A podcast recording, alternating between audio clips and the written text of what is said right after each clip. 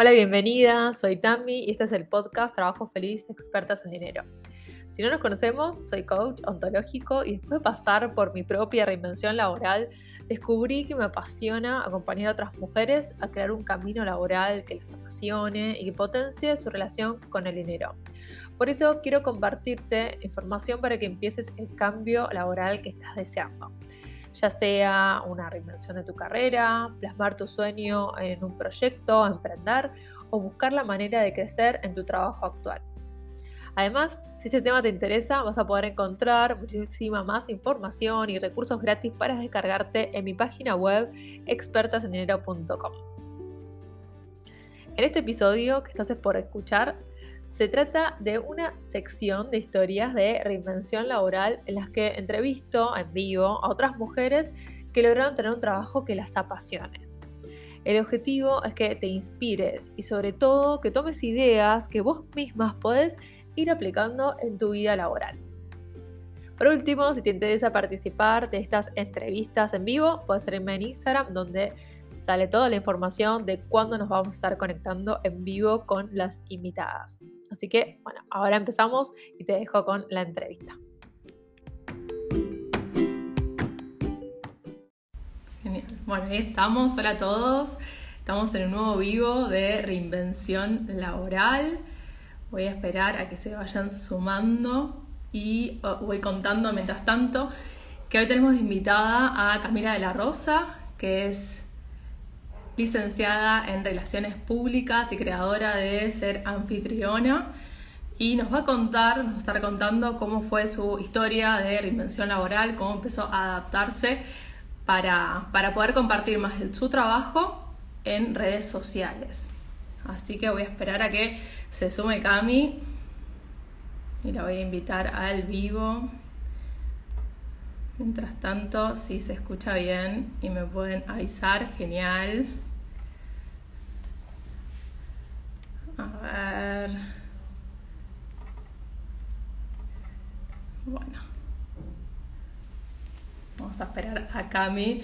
Mientras tanto, voy, voy contando que Camila es licenciada en Relaciones Públicas, organizadora de eventos. Gracias, Poli, me dice que se escucha bien, buenísimo.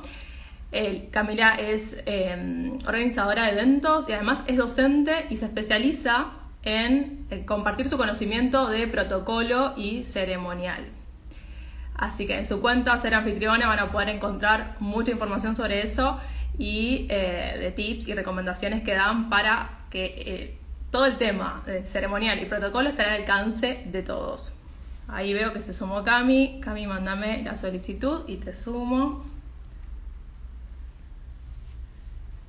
Ahí estamos. A ver. Estamos.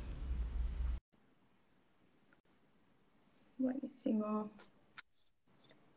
Hola. Hola, ¿cómo estás, Cami? ¿Todo bien?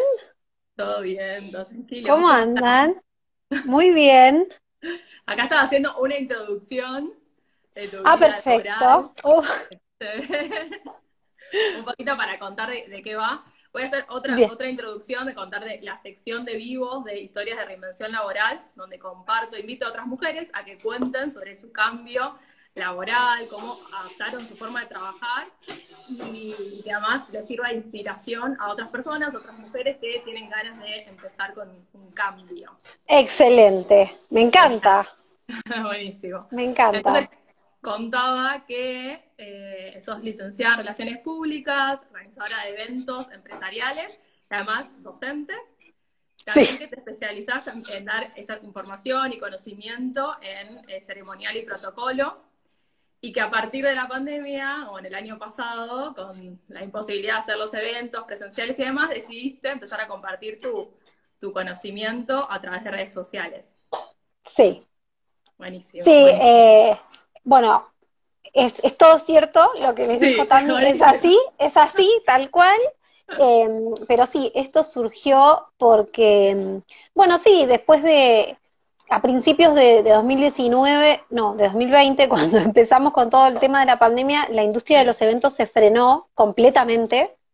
Em, y bueno, ahí surgió la imposibilidad de seguir trabajando de lo que uno hacía hasta ese momento y de la realidad de lo que uno sabe hacer. Entonces, te encontrás frente a la imposibilidad de ejercer tu profesión directamente. Es como, bueno, ok, todo lo que vos hasta ahora hacías, ahora no se puede hacer más y tenés que buscar otra manera. Perfecto.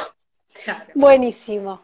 En un momento eh, de ese año surgió la posibilidad de armar una cuenta de Instagram eh, en la que poder compartir tips o, determinados consejos con la gente para poder, estábamos mucho tiempo en casa y yo dije, bueno, ¿por qué no darles algunos consejos para disfrutar más de estar en casa en el momento de la mesa, encontrarse con los familiares, que la las únicas personas que veíamos en ese momento eran ellos, bueno, hagamos de ese momento un encuentro, eh, digamos, más grato. Y a partir de ahí fue como creciendo hasta que este año decidí ponerle un poquito más de trabajo a esas redes y ahí fue como una explosión eh, en la gente que se empezó a enganchar con el contenido y bueno, a partir de ahí ya no, no paré.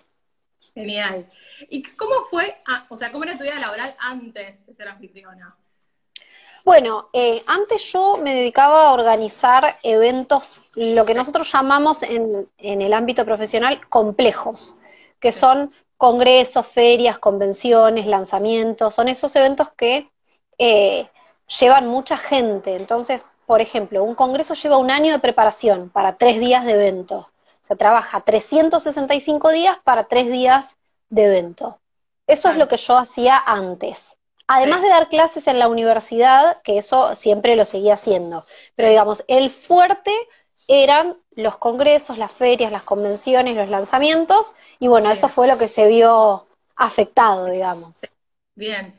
Entonces, en ese momento que, esto que decías, bueno, no puedo ejercer mi profesión, ¿cómo fue tu, tu primera reacción? Porque a veces hay personas que ante eso se desaniman y dicen, bueno, o sea, no tengo alternativas o empiezo a buscar otra cosa.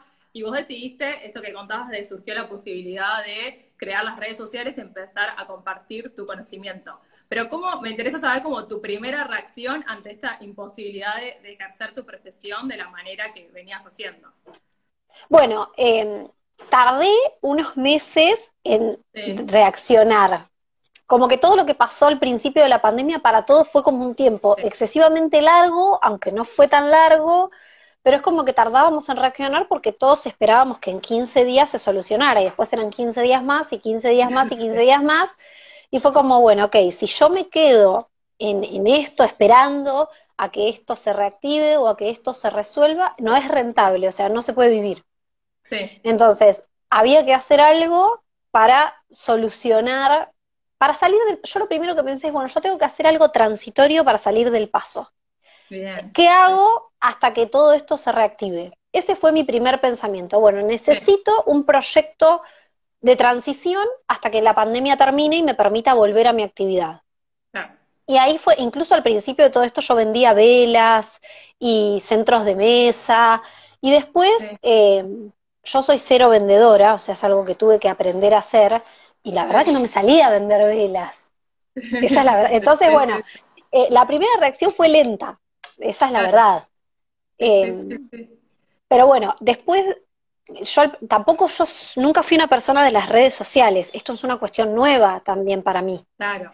Entonces, en mis redes sociales personales, yo no posteo nada hace como dos años, no sé. Yo miro nada más. Entonces, era todo como un desafío. Y bueno, eh, mi novio es muy vendedor, en toda, en su vida en general. Entonces me iba machacando como constantemente, no, si vos no te vendés esto no va, no, si no posteas en redes sociales tampoco, no. Bueno, pero me da vergüenza, bueno, pero no me gusta, y me tuve que ir animando de a poco. En el medio, de, entre que empezó esta cuenta de a poquito y que vendía velitas y qué sé yo, tuve hasta ahora un trabajo intermedio. Claro de relaciones públicas, trabajé en comunicación en una empresa de acá de Mar del Plata. Sí. Y me di cuenta, va a sonar un poco raro lo que voy a decir, pero me di cuenta que trabajar 8 o 9 horas en una oficina no es para mí. Bien, claro, pasa, pasa a muchos. Claro, entonces, y, es difícil eliminar esa o luchar contra ese preconcepto mental que tenemos que hay que trabajar de lunes a viernes de 8 a 5 o de 9 a 18, porque si no, no puedes vivir, porque si no, no sos productivo, porque todo lo demás está mal. Es como parte de nuestra educación eso. Y entonces yo estaba en la oficina y decía, y yo no quiero estar acá, pensaba, y yo ya hace dos horas que terminé lo que tenía que hacer, ¿por qué no me puedo ir a mi casa? ¿Quién dice que yo hasta las 5 tengo que estar acá sentada? Entonces, todo eso pasó en el medio de la pandemia y bueno, acá estamos. Sí, bien. ¿Y después dejaste ese trabajo? Sí, ahora, e, estos últimos días. Ah, bueno, recién. Entonces, sí, sí. Sí, porque, bueno, ahí eh, dije, no, a mí me gusta esto, yo quiero enseñar esto. Más allá de que la industria de los eventos se está reactivando y eso es buenísimo, porque volvemos a estar en contacto con todo el abanico de posibilidades de eventos sociales y eventos corporativos. Entonces, eso te allana mucho el camino. Eh, a mí me gusta mucho enseñar. Entonces empecé a dar talleres, estoy por lanzar una formación completa en eventos sociales, entonces dije, bueno, esto es lo que a mí me gusta hacer. Yo todavía soy joven, tengo 25 años, entonces dije, bueno, si no me animo ahora a crear el, negocio que quiero, ¿cuándo lo voy a hacer? Bien. Entonces fue como, me lancé. Lanzaste 100%, era como eso. Tal cual. Y quería volver a esa parte de, porque contabas que no sos amiga de las redes, o no eras amiga de las redes sociales en el momento que tenías que empezar a vender tu producto. Y esa fue una de las preguntas que, que me dejaron, porque como yo acompaño a mujeres que quieren un cambio laboral, quieren una reinvención, y empieza en ese proceso de autoconocimiento a notar sus puntos fuertes, a revalorizar su experiencia y conocimiento. Entonces está esta parte de darse a conocer, de poder transmitir con otros entonces, ¿cómo viviste ese, momento de, bueno, tengo que empezar a compartir mi conocimiento a través de, otros canales, a través de las redes sociales? Bueno, es difícil porque yo siempre tuve la personalidad, incluso por mi profesión, de trabajar detrás de escena. Entonces, yo en un evento soy la que corre por atrás de los pasillos de un hotel en zapatillas para que todo lo que se ve hacia el público esté impecable.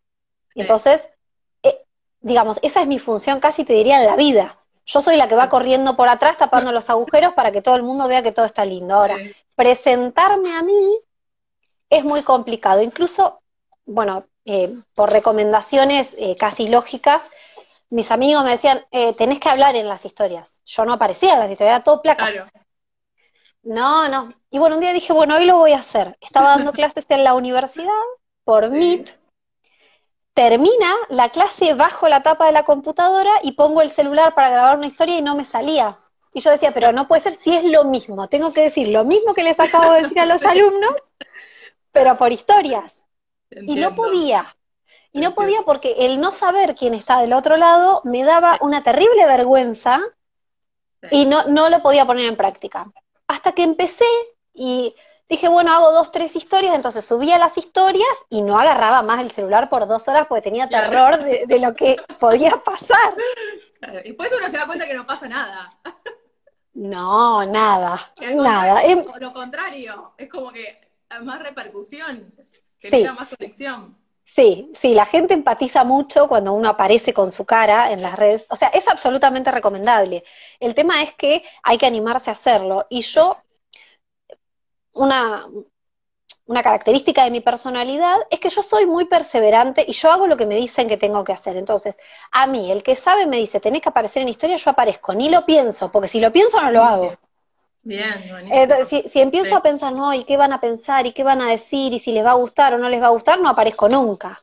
Claro. Entonces voy y lo hago. Listo, ya está. Sin análisis. Claro, perfecto, perfecto. E, e, el lanzarse. Lanzarse más allá del miedo. Y, y el dejarse guiar, esto que decís de, bueno, si hay alguien que sabe más de esto y que me está recomendando que siga estos pasos, bueno, eh, acepto ese consejo y lo aplico. Tal cual. Está buenísimo esto que compartís, aparece un montón esto de, exponerte y, de empezar a compartir una misma el conocimiento y te aparece el miedo al rechazo, a la opinión de otros, pero que es tan necesario, porque en otro vivo justo hablamos con otra docente que a través de las redes sociales pudo encontrar muchas más oportunidades de, trabajo, que las convocaran eh, en, diferentes proyectos, entonces es como, hay mucho más por ganar que por perder en el momento de, de mostrarse. Tal cual, es que hoy es una vidriera, las redes sociales son una vidriera de nosotros mismos, por eso es sumamente importante que nos podamos mostrarnos como somos. El tema es que a veces es complicado. Yo ayer subí una historia de que me había ido a hacer las cejas y de repente ahora en las últimas semanas a la gente le importa mucho lo que yo hago. Ah. No sé por qué, pero cuando vos le empezás a contar la gente se engancha. Entonces tuve que responder 7000 preguntas de la por qué me tenía las cejas, no sé, o sea, no sé qué responderles todavía, estoy aprendiendo a dar ese tipo de respuestas, ¿no? Como, ¿por qué me tiño las cejas? Porque quiero, no sería la respuesta. Entonces tengo que pensar, ¿por qué me tiño las cejas? Porque me gusta, cómo se ve, bueno, entonces armo la respuesta, ¿no? Eh, bueno, justo esta camisa que tengo puesta fue como furor en un momento y es de, de dónde es la camisa. Bueno, y entonces subo una foto, un día me saqué una foto y le dije, chicos, esta camisa es de esta marca, pregúntenle si la tienen porque no tengo ni idea, porque después te preguntan, ¿y qué talle es? ¿Y cuándo te la compraste? No sé. O pongo una mesa con cosas que son mías y a la gente le importa dónde lo compré. No tengo ni idea, hace dos años que no compro nada porque no salgo de mi casa. Esto tiene mucho tiempo. Entonces, bueno, eso de mostrarse como uno es, es fundamental y dejarse asesorar por una persona que sabe. Entonces, que el que sabe te diga lo que vos tenés que hacer y vos ponés el contenido, o sea, yo sé de eventos, yo sé de protocolo, y yo hablo de eso y me asesoran en otros temas que de los que no sé, o no sé tanto.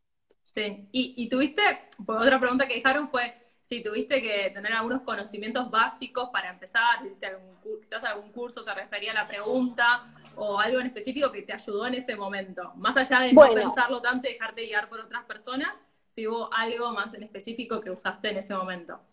Antes eh, yo administraba cuentas de redes de otras marcas. Entonces, yo sabía lo que había que hacer, el tema es que yo no lo podía poner en práctica conmigo misma porque a mí me daba vergüenza. Entonces, juntando como todo ese conocimiento, más la asesoría de una persona que sabe, bueno, me lancé y empecé a generar el contenido que hoy tengo, eh, más que nada en Instagram. Pero sí, a ver, tampoco es que necesitas tanto saber, porque no es tan complicado. Si uno tiene sus redes personales, es más o menos lo mismo. Alguna cosita, el reel, que tiene una edición un poquito más complicada. Eh, y después sí, cuando ya querés profesionalizar tus redes, sí necesitas a alguien que sepa, que te sepa leer las métricas, que sepa decirte más o menos por dónde ir. Sí, tal cual. Es mucho de aprender haciendo. Inevitablemente es pasar ese Tal cual es que en las redes hecho es mejor que perfecto. Entonces, hay que postear, hay que aparecer, hay que hacer el video, hay que responder las preguntas, hay que sumarse a las historias y todo lo que uno... Es, es un real trabajo. A ver, mi comunidad creció muchísimo en las últimas semanas porque se hizo viral uno de los reels que yo tengo, eh, tiene más de un millón de reproducciones, entonces ahí fue como que la curva se fue para arriba y junto con eso es la demanda del público que está del otro lado, ¿no? Entonces la gente te pregunta cosas todo el tiempo y es como que uno en un momento siente la necesidad de responderle y de decir, bueno, desde alguien que te manda un audio y te dice voy a conocer a mis suegros y no sé qué llevar a la casa y es como, ay, la tengo que ayudar ahora, aunque yo esté trabajando porque ella va a ir ahora a comer con los suegros. Entonces como que se empieza a generar ese vínculo que hace que también las redes sean un laburo importante. Sí, demandante, lleva su Demandante, demandante, muchísimo tiempo, sí. sí. Sí, mucho. Y que además a fines de negocio, o sea, como es un, medio para un fin, que en realidad es poder compartir tu conocimiento a través de tus talleres o, asesorías que hagas o, Tal cual. tipo de proyectos que tengas. A ver, no, no deja de ser un negocio, digamos. Yo hoy por hoy tengo mi formación, que vamos a lanzar en unos 10 días más o menos, tengo un taller abierto para el 11 de septiembre, pero digamos, y todo el contenido que comparto es muchísimo, yo estoy subiendo dos videos por día, hago vivos todas las semanas y en todos les dejo información que de verdad pueden aplicar, digamos, no es que son cosas vacías, porque sí, me gusta que, que vayan metiéndose en el mundo del protocolo, que siempre les digo a mis seguidoras que no son reglas que puso una vieja de 80 años, que es lo que todo el mundo cree y que no sirven para nada, sino que todo tiene una explicación y que quizás un poco más moderna yo puedo hacerle llegar ese conocimiento de una manera un poquito más digerible, eh, pero no deja de ser un negocio ni hablar, y a veces la gente quizás, la minoría, la, pero un, par de todos esos que, interactúan con mis publicaciones requieren una demanda de uno que a veces es compleja de atender, digamos. Claro. Sí, tal cual. O que uno mismo tiene que aprender a poner esos límites, ¿no? Y establecer ciertos criterios. Yo hace un par de semanas eh, tuve el primer hater. Eh, ah, entonces, ¿sí? entonces me di vuelta y digo, tengo un hater, o sea, ya estoy, ya influencer, porque si tenés hater es porque ya tenés una comunidad grande, ¿viste? entonces ya, ya acá hay uno que no me banca, bueno, no me sigas, señor. Es como que, ¿viste? Empezás a pensar todas esas cosas y yo digo, yo veo tantas cosas en las redes que no me gustan y las paso de largo, no me enrosco en comentarle algo negativo. Tal cual. Entonces, bueno, eso, eso también es difícil y es parte eh, de, algunas cosas con las que hay que convivir cuando uno está en las redes. Tal cual. Y bueno, pero lo importante ahí es cómo vos lo tomaste. Es como, o sea, lo tomaste con humor, ya está. Es algo que. Totalmente, sí. No, hay problema. Sí, porque, a ver, yo a veces creo que hay gente que no tiene otra cosa que hacer. O sea, es como, el otro día alguien eh, medio que se enojó porque yo me toco mucho el pelo cuando hablo. Eso es verdad. Y me, me mandó por privado todo un texto así, que por qué me toco el pelo cuando hablo, que lo distraigo. No me mire, señora, si no le gusta. Le estoy enseñando un montón de cosas para hacer y mientras me peino, bueno.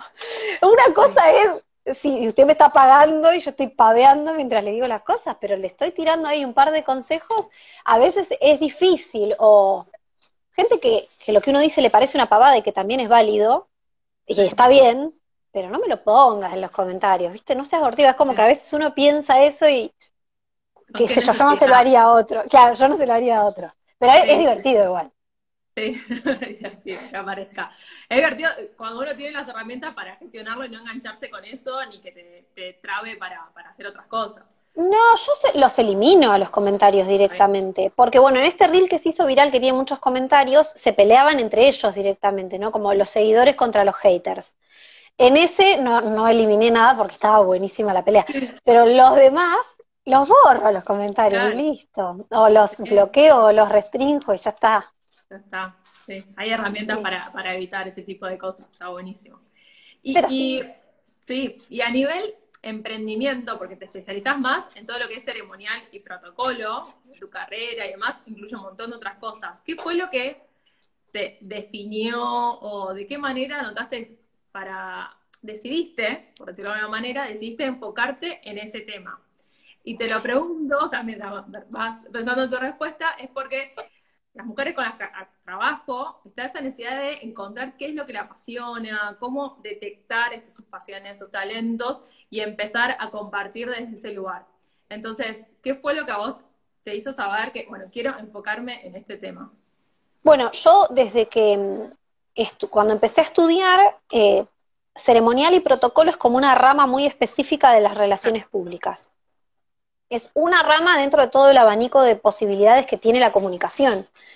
Y mm, cuando estaba en la universidad, el dicho estaba de que mm, o amás el protocolo o lo odias. En el medio no hay nada. ok, bueno.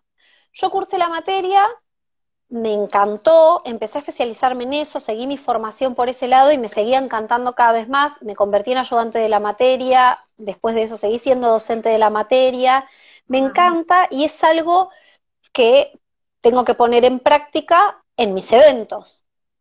Entonces, era como que todo iba de la mano. Nunca pensé que me iba a gustar la organización de eventos. Cuando yo estaba estudiando decía, mm, esta materia, mm, qué bodrio, bueno, a pasarla.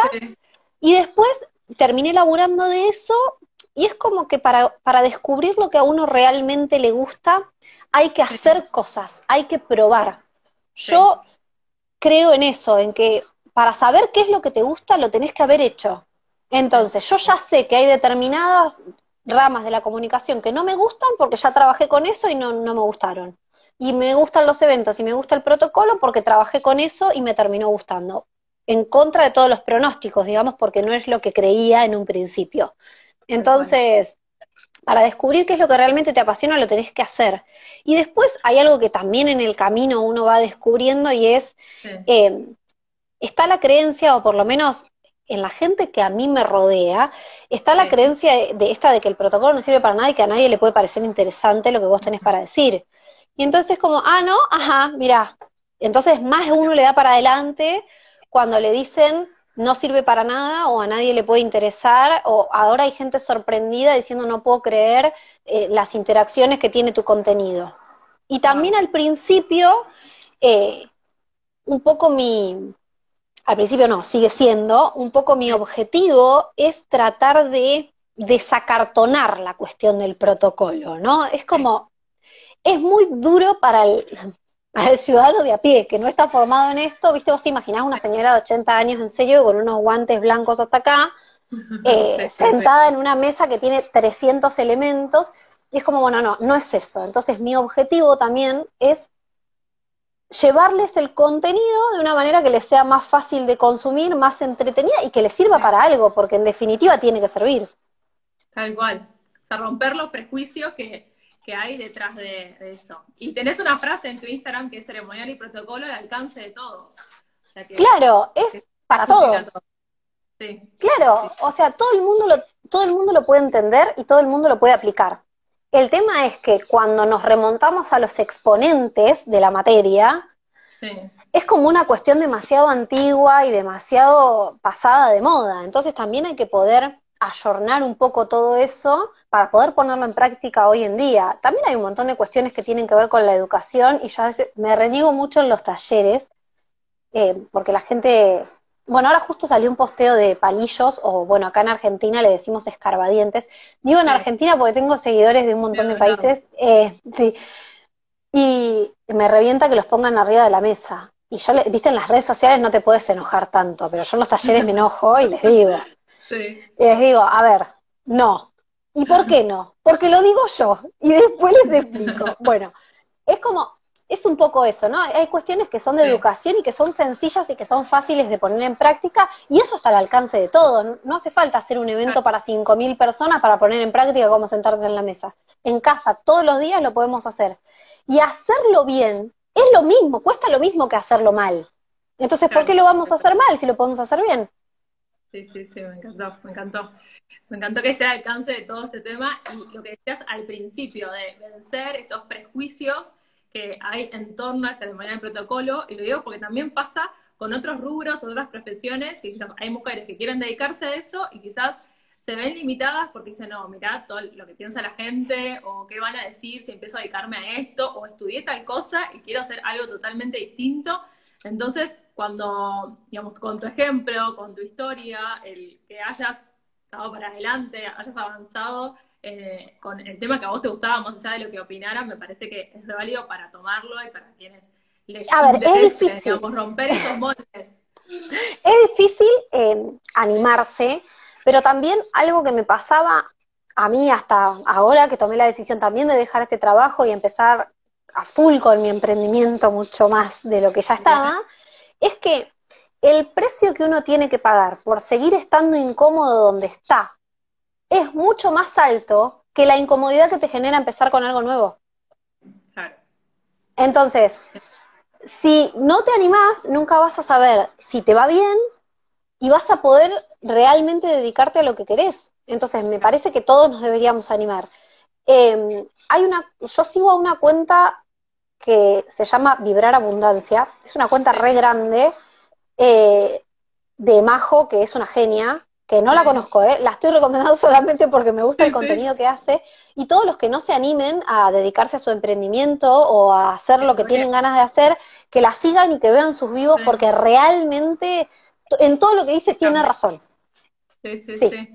Eh, y yo mucho, cuando estoy falta de motivación, me pongo algún vivo de majo de fondo y digo, bueno, ok, ¿por qué estoy haciendo esto? ¿Por qué me estoy generando esta incomodidad? Porque no quiero más trabajar de 8 a 5, porque, bueno, y eso te da como la fuerza, ¿no? Tal cual. Es el trabajar también internamente y, el conocerse, el decir, bueno, ¿qué, me está pasando en este momento? ¿Qué es lo que me genera exactamente incomodidad? Y de qué manera lo puedo eh, eh, superar, que puede ser tanto con un acompañamiento, con otras cuentas, con lo que a cada uno le, inspire para, para, poder empezar. Y en el momento de transición, ¿tuviste que superar alguna traba para, para dedicarte a tu emprendimiento, para empezar este, este emprendimiento de manera full time? Em, mira, ahí les puse la cuenta que estaban preguntando, es Vibrar Abundancia. Em, la realidad es que cuando uno convive con un trabajo estándar, por así decirlo, de 8 a 5, y, y yo, o sea, salgo de ahí y me tengo que poner a hacer cosas para mi emprendimiento. Y ese hacer cosas son cosas que a mí me cuestan mucho. Ponerme a grabar videos. Bueno, uff, ok. Esa parte es la que me cuesta. No me cuesta tanto responder los mensajes o armar el taller o dar las clases, pero sí, grabar los videos. Bueno, hay que subir tantos videos por día, hay que hacer tanto... Bueno, y yo todo eso después de las 5 de la tarde me tengo que poner. Claro. Entonces es como son las 11 de la noche y yo no saqué la vista de una computadora desde las 8 de la mañana. Entonces, eso, ese tiempo, que fueron mes y medio, dos meses, yo dije, bueno, yo este tiempo tengo que hacer eso para después poder dedicarme a lo que me gusta. Y entonces lo haces sin pensar en lo cansado que estás, en que hace 15 horas que no comes, en que te vas cambiando. Cuando uno, además, eh, yo vivo en un departamento y me autogestiono todo. Entonces, si hay un video en el que yo me cambio 10 veces de ropa, las 10 veces me cambié en el living de mi casa, me puse la luz, se me cortó, llegó el ascensor, me cortó el video porque hace ruido, empiezo de nuevo. O sea, son como cosas, claro, la vida misma, digamos, no es todo perfecto, no, no tengo un set y profesionales que me están filmando. Pongo el celular y lo hago. Entonces, eso es como una barrera que hay que superar, no es como, bueno, a por el objetivo, y sin pensarlo. Y eso como que aplica para, para la vida en general, ¿no? Para cualquier cosa que uno se proponga, aplica para un emprendimiento y aplica para todo. Pero cuando uno más piensa y más vueltas le da, siempre vas a encontrar la excusa que te dice, no, pero estás cansada, entonces no lo haces. No, pero hoy no porque trabajé mucho, entonces no hago un vivo. No, pero mañana no subo el video porque no llegué a hacerlo. Levántate una hora antes y llegás. Entonces, bueno, hay que ponerle el empuje, por lo menos cuando uno convive con dos trabajos para poder dedicarse a lo que quiere. Tal cual es el empuje. Yo también lo que les recomiendo es, porque yo también trabajé en relación de dependencia y tenía mi emprendimiento en paralelo, es generar el contexto para que vos puedas hacer esa tarea. Quizás lo puedas hacer más disfrutable, o sea, encontrar la forma en que vos puedas disfrutar más de lo que estás haciendo y tener presente la, motivación. Y, y, si no, otra manera es encontrar esos puntos de apoyo. Quizás te puedes juntar con alguien o puedes empezar a aprender a organizarte mejor o planificarte más para que justamente cuentes con este conocimiento de saber, bueno, en qué momentos rindo más, en qué momentos rindo menos. Tal cual. Y, enfocarse no solo en la meta, sino que el proceso sea disfrutable para poder mantenerlo en el tiempo. No, no, ni hablar. Elsa dice, el cerebro es perezoso. Bueno, es que la constancia se entrena.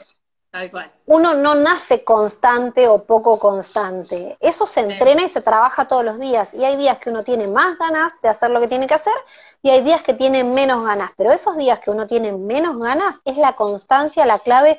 Es muy de nutricionista esta frase, ¿viste? Que te dicen la constancia es la clave y vos tenés la lechuga hasta acá, estás repodrido, pero la constancia es la clave. Bueno, es así. Es como armar un plan y tratar de seguirlo al pie de la letra y que sí es cierto crearte el entorno que te permita. Yo al principio, como tenía vergüenza de hablar en videos, tenía que estar sola. Sí. Ay, me pasó lo mismo. entonces, claro, es como sola, bueno, perfecto. Después podía estar, yo vivo con mi novio igual, no es tan difícil, pero era el echado todos los días. El echado. claro. Y después era, bueno, puedo estar acompañada, pero andate al cuarto, no me mires.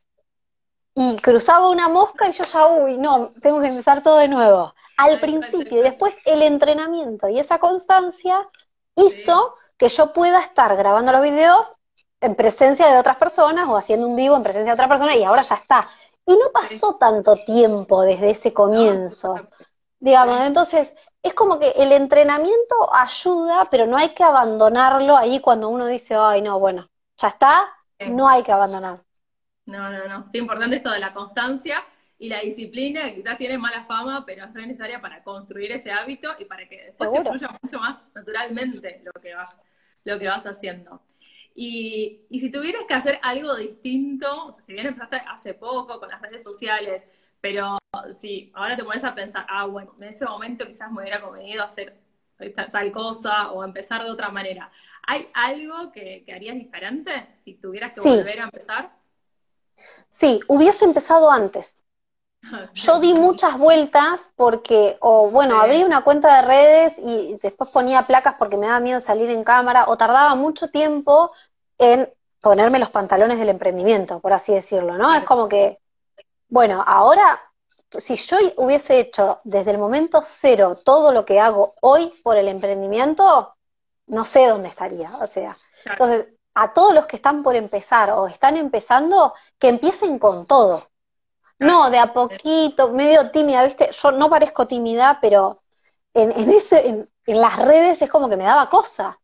Y si yo tuviese que volver a empezar allá por el año pasado, cuando empecé con todas estas cuentas, empezaría con todo. Claro, tal cual.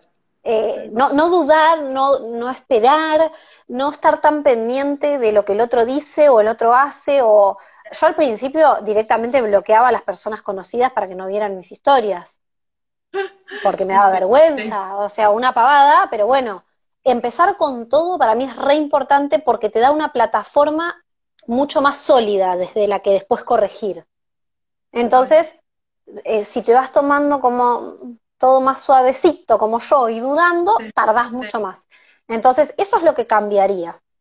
Pero después, obvio que uno va probando eh, y viendo qué le funciona y qué no. El mundo de las redes sociales es súper complejo. Yo todavía me estoy peleando con las historias de Instagram, que no termino de entender bien por qué algunos días tengo 20 veces más visualizaciones que otros. O sea, no, todavía no, lo pude descubrir. Eh, pero bueno, es así el mundo de las redes. No nos queda otra más que probar.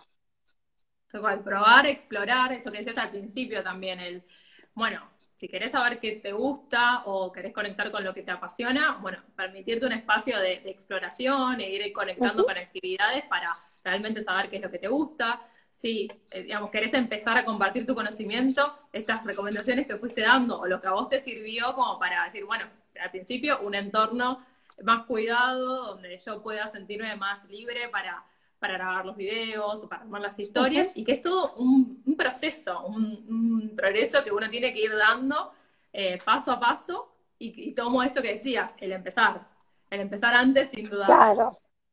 Sí. sí, es que es así. Si no empezás, no avanzás. Entonces tenés que empezar y después vas corrigiendo. Pero ya empezaste. Entonces ya estás ahí, ya tenés una cuenta, ya tenés videos, ya tenés publicaciones, ya tenés, bueno, listo, de ahí para adelante. Tal cual, tal cual. Eh, bueno, ahí Elsa dice totalmente la constancia, la autodisciplina y querer que todo salga perfecto te, tiene a dar el primer paso. Sí, a veces el perfeccionismo impide dar ese primer paso. Yo tengo un video ahí en, el canal de YouTube para que vean cómo gestionar el perfeccionismo y que no se genere esta parálisis por análisis que, muchas veces traba. Si quieren dejar alguna pregunta también. ah, eso, pregunten. Pregunten lo que quieran. El perfeccionismo es complicado. El perfeccionismo es muy complicado, sobre todo en las redes, porque no se puede hacer las cosas perfectas. es o sea, es muy difícil. Uno tiene que tener un equipo atrás que lo esté filmando todo el tiempo para estar siempre bien. Si no, es imposible. Yo yo ahora, por ejemplo, viste que empecé el vivo tomando mate. Sí. Claro, mi celular está apoyado en el termo. O sea, ahora no puedo seguir tomando. Son las cosas que pasan cuando uno se autogestiona, ¿no? Fue como, bueno, ahí le hice un sanguchito al celular entre el termo y la computadora, ya está, sonaste camino, tomas más mate. Eh, es así, perfecto no se puede. No. Entonces es como, bueno, ahora tengo una luz, entonces más o menos la cara salgo bien. Al principio no, y bueno, igual están los videos. a veces los reels se suben, esto me pasa siempre, me indigna, que los reels se suben mal con la tipografía que se cambia, ¿viste? Vos le ponés bien el fondo, todo y se achica todo. No, ahora los dejo como están. Antes los eliminaba 30 veces y los volvía a subir, ya está, ahora no lo hago más. Como están, quedan, y si no entienden, me preguntan y les explico, pero perfecto es imposible. No, hay que comprometerse con, con la mejora continua bueno, con los recursos que tengo, con los recursos que tengo ahora, de la manera que tengo ahora, con el conocimiento, puedo hacer esto y después voy a ir mejorando, porque si no, uno arranca. Si espera el momento indicado, perfecto, ideal, no se empieza. no existe, no existe tal momento, nunca vamos a llegar a ese momento, porque siempre te falta algo. Viste, yo al principio, ahora tengo un aro de luz que lo tengo acá enfrente de la cara, pero antes no lo tenía. Y era como el elemento esencial que yo decía que necesitaba el aro de luz. ¿Para qué? Ahora lo tengo y lo uso, pero digamos, cuando no lo tengo pongo un filtro y listo. o no lo pongo directamente. Pero es como que siempre uno necesita un poquito más y es como son las excusas que nos vamos poniendo para no hacer lo que nos genera incomodidad. Entonces hay como que eliminar todas esas excusas que tenemos y darle para adelante. Y es un trabajo de todos los días, ¿eh? No es que, ah, ahora Cami, que ya tiene una comunidad y que ya se, no tiene ese problema. No, Cami lo tiene todos los días. El tema es que igual se pone y lo hace. ¿Cómo lidiar, dice Elsa, con los rechazos? Bien. No, no sé qué es. ¿Qué son los rechazos? ¿Qué son los rechazos? No sé a qué hace referencia. que nos explique más? Entiendo que puede ser la, opinión de los demás, que alguien no apruebe ah. Uno está haciendo. Que es muy común tener ese miedo, el no ser aceptadas, el no ser queridas. es un miedo mucho más profundo, pero como todos los miedos, se, se trabaja con recursos de, gestión emocional, eh, justamente este aprender haciendo, ir construyendo la, la confianza, son todas habilidades personales que que se pueden eh, entrenar. Eso es lo más importante, que es lo que más llama la atención cuando trabajamos en los cursos, en los talleres, esto, hay habilidades personales que podemos trabajar y que no es necesario permanecer en esa zona de confort o pensar eh, hasta la desaprobación. Claro. ese, a ver, es cierto que estamos programados para intentar agradarle a los demás. Entonces, ahí es muy difícil porque si yo me tuviese que guiar por lo que la gente piensa en torno al, la gente que me rodea a mí piensa en torno al protocolo y al ceremonial, nunca hubiese hecho una cuenta compartiendo este contenido. O sea, desde eso tan chiquito y tan superficial hasta todo el resto, ¿no? Es como, bueno, yo tengo unas determinadas características de mi personalidad que a veces eh, ya, ya son la burla, ¿no? De mis amigas es, ah, la abuela. Yo soy la que se acuesta a las 10 de la noche y se levanta un domingo a las 7 de la mañana aunque no tenga nada que hacer. Ah, la abuela, la que no va a un boliche, la que no me... No me interesa lo que piensen, digamos. Y más allá que se ha vuelto todo un chiste y está bárbaro, digamos, a veces a uno esas cosas es como que, bueno, y, voy para que no me digan nada. Bueno, eso se trabaja, ¿no? Es como a mí no me gusta salir al boliche, no voy, punto, no me interesa lo que piensen los demás. Y eso se retrabaja. Es como hasta que no nos empezamos a poner firmes con lo que queremos y tomamos acción por lo que queremos, no podemos demostrarle a los demás que también vale, ¿no? Y que esa aprobación no la necesitamos. Yo no necesito que el resto de la gente esté de acuerdo con lo que yo hago. Si no está de acuerdo, no me sigue, listo. Ya está, como yo no estoy de acuerdo con un montón de cosas. Eh, y eso me parece que, que las redes lo permiten mucho más porque el que está del otro lado es un desconocido, ¿no? Entonces es más fácil. Cuando a uno lo desaprueba un desconocido, es más fácil que si te desaprueba alguien de tu entorno o una persona que vos querés. Por eso yo al principio eh, bloqueaba a la gente conocida. Claro. Sí, porque, tenía miedo.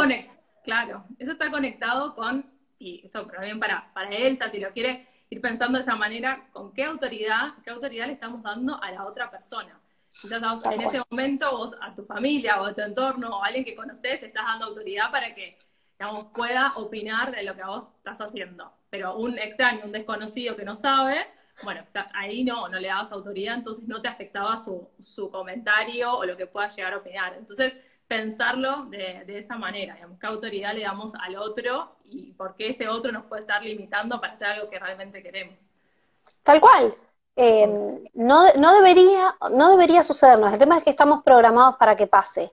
Entonces, bueno, yo, yo tomé como estrategia empezar esquivándole a las personas conocidas y empecé a ganar confianza con las personas desconocidas, ¿no? Como fue una estrategia que a mí me sirvió.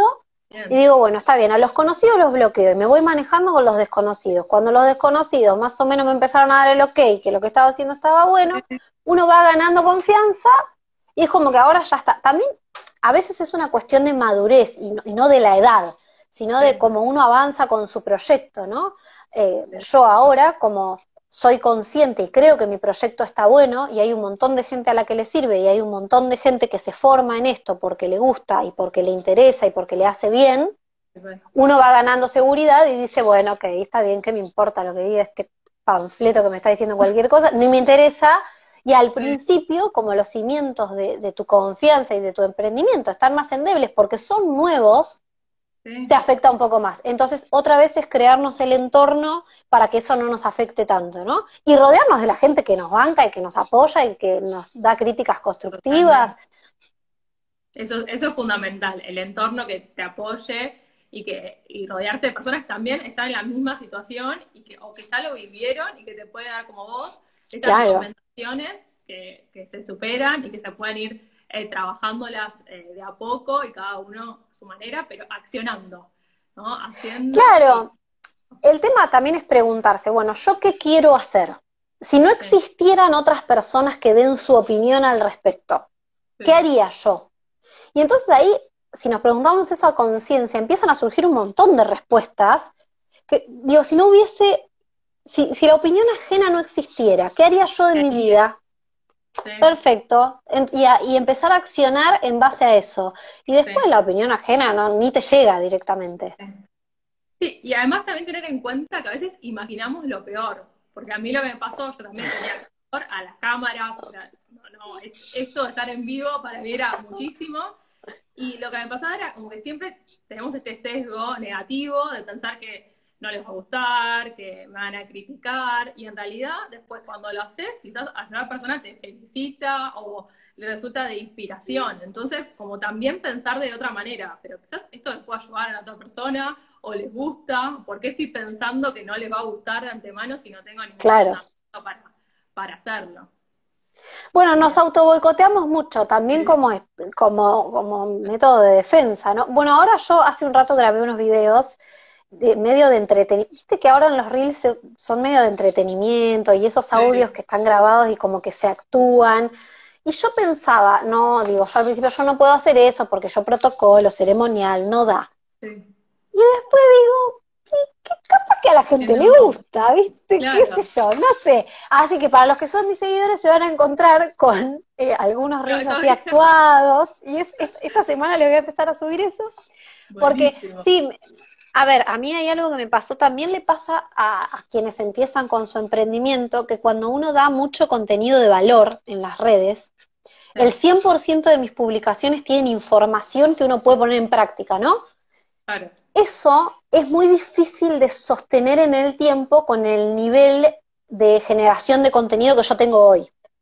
Entonces, yo hoy tengo todos los días videos con contenido, todos los días historias, tres, cuatro veces por semana vivos. Todos los días. Ah, bueno, bueno, hablemos de eso, como todos los días, ¿desde cuándo estás subiendo todos los días videos?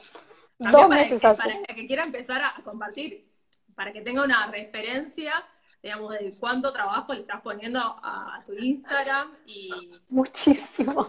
Sí, em, hace dos meses y medio, dos meses más o menos, que yo todos los días hago una publicación que son videos, dos videitos generalmente en un carrusel, hablando de un tema específico.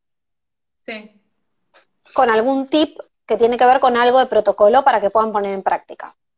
Además de eso, trato de una vez por semana subir un reel. Los reels me generan mucho más trabajo porque tienen más edición. Entonces, bueno, una vez por semana subo un reel también con tips o con información de valor. Todavía no subí ninguno de estos de entretenimiento. Ahora se viene Bankenme. El otro día hice, que hice uno actuado, le dije, le dije a mis seguidoras, banquenme y vayan y pongan me gusta y comenten porque actué en un reel. Como que ya me animo también a decirle a la gente, che, banquenme que con esta no me siento tan segura, ya, ya llegué a ese estadio. Pero, y después, historias sí subo todos los días. Eh, siempre a la mañana los saludo porque ya me parece que los tengo que saludar, ¿viste? Y cuando no aparezco temprano, me empiezan a. claro. el domingo, que antes ayer, el domingo era como el mediodía y no había puesto la historia de buen día, todavía me escribía, che, Cami, ¿qué pasó que no tenemos la historia de buen día? Ah, perdón chicos, domingo me, colgué. Entonces la pongo. La pongo todos los días. Eh, y después sí, les cuento algo, por ahí, no sé, voy a comprar y veo algo que está, bueno para poner en la mesa o algún elemento que está bueno para usar y les saco fotos, se lo filmo.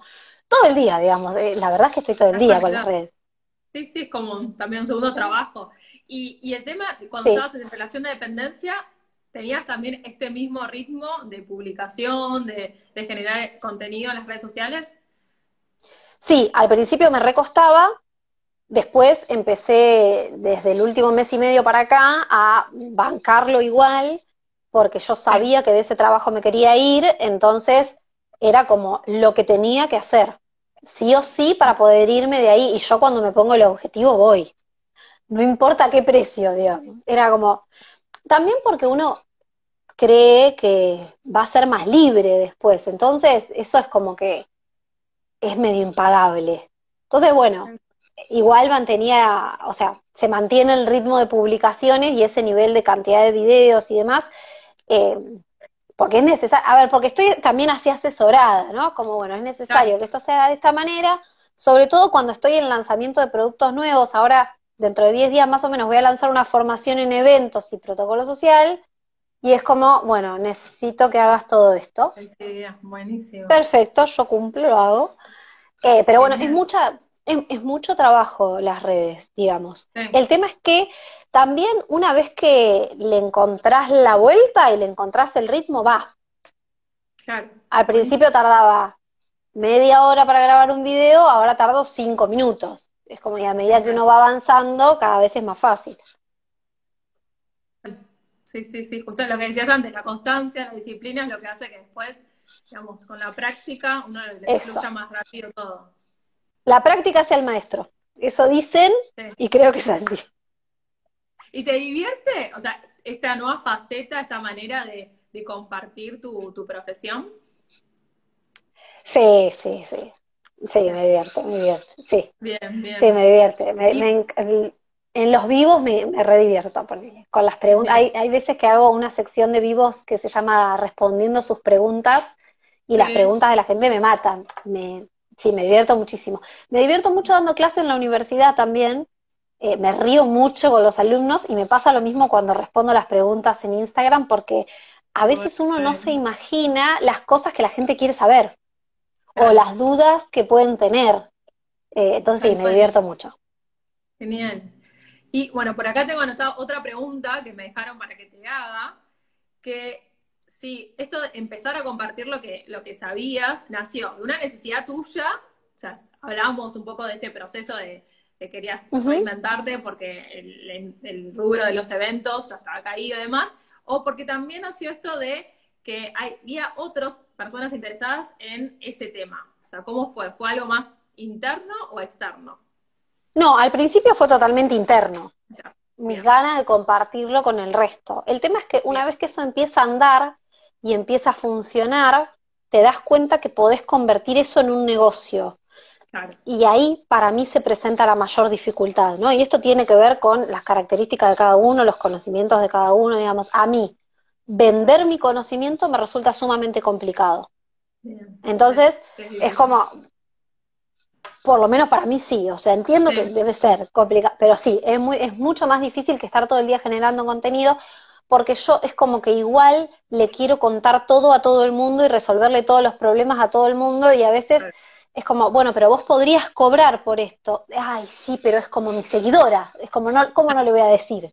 Entonces, bueno, eh, es, es difícil. Es difícil encontrar e, e, ese equilibrio. Y bueno, hay preguntan en qué universidad das clases. En KS, acá en Mar del Plata. Estoy en Mar del Plata. Creo que, creo que nunca puse en mis redes sociales dónde estoy. Bueno, voy a hacer un posteo después. Bueno, para contar si dónde das clases. Y ya para, para ir cerrando, ¿cómo te ves acá a unos años con ser anfitriona? Si tenés como algunos sueños que quizás ahora los ves lejanos, pero que te gustaría o aspirás a eso. Bueno, eh, mi idea es poder vivir de la formación, ¿no? De, la formación online y de la formación presencial. Esa es mi idea. Todavía tengo ganas de seguir trabajando en eventos igual, eh, pero es mucha demanda también trabajar en eventos. Así que de acá a 10 años, te diría, me gustaría vivir de la formación, presencial y online también. Genial. No sabía que estabas en Mardel, dice alguien que debe ser de Mardel también. Estoy acá. Ay, tenés que hacer un posteo, ya, te queda. Ya está, tengo que hacer un posteo que estoy en Mardel. Sí. Genial, buenísimo. Bueno, me encanta que, tengas ese sueño, esa idea en mente de lo que querés alcanzar. Te, te re agradezco que tomes este espacio. Si querés compartir un poco más de qué se viene con esta formación o tu próximo taller de, modales que sé que estás promocionando, contanos un poco más para la gente. Sí, bueno, el 11 de septiembre, que es sábado, a la mañana vamos a tener un taller de modales en la mesa, que también surgió por una demanda de mis seguidoras, en realidad, de querer aprender a poner la mesa, a usar los cubiertos, a invitar, a recibir. Eh, ya hice el primero, este va a ser el segundo. Eh, así que todos los que se quieran anotar tienen en mi biografía la información y si no me mandan un mensajito y yo les mando todo directamente. Y después en septiembre sí se viene una formación, pero que es mucho más grande en eventos y protocolo social, así que si quieren aprender a organizar eventos, ahí estaremos ah. con esa formación mega, mega completa. Buenísimo, ahí para, para que estén atentos. Yo, de mi parte, yo cuento que estoy lanzando, este mes empezamos con el reto de 21 días para impulsar la vida laboral, donde acompaño a otras mujeres a crear objetivos laborales que las motiven, que quieran empezar con este proceso de reinvención laboral y conocerse más y que su trabajo esté más alineado con el estilo de vida que quieren, así que también están invitados si quieren sumarse este Genial, me encanta, me encanta, porque es re difícil, así que me encanta.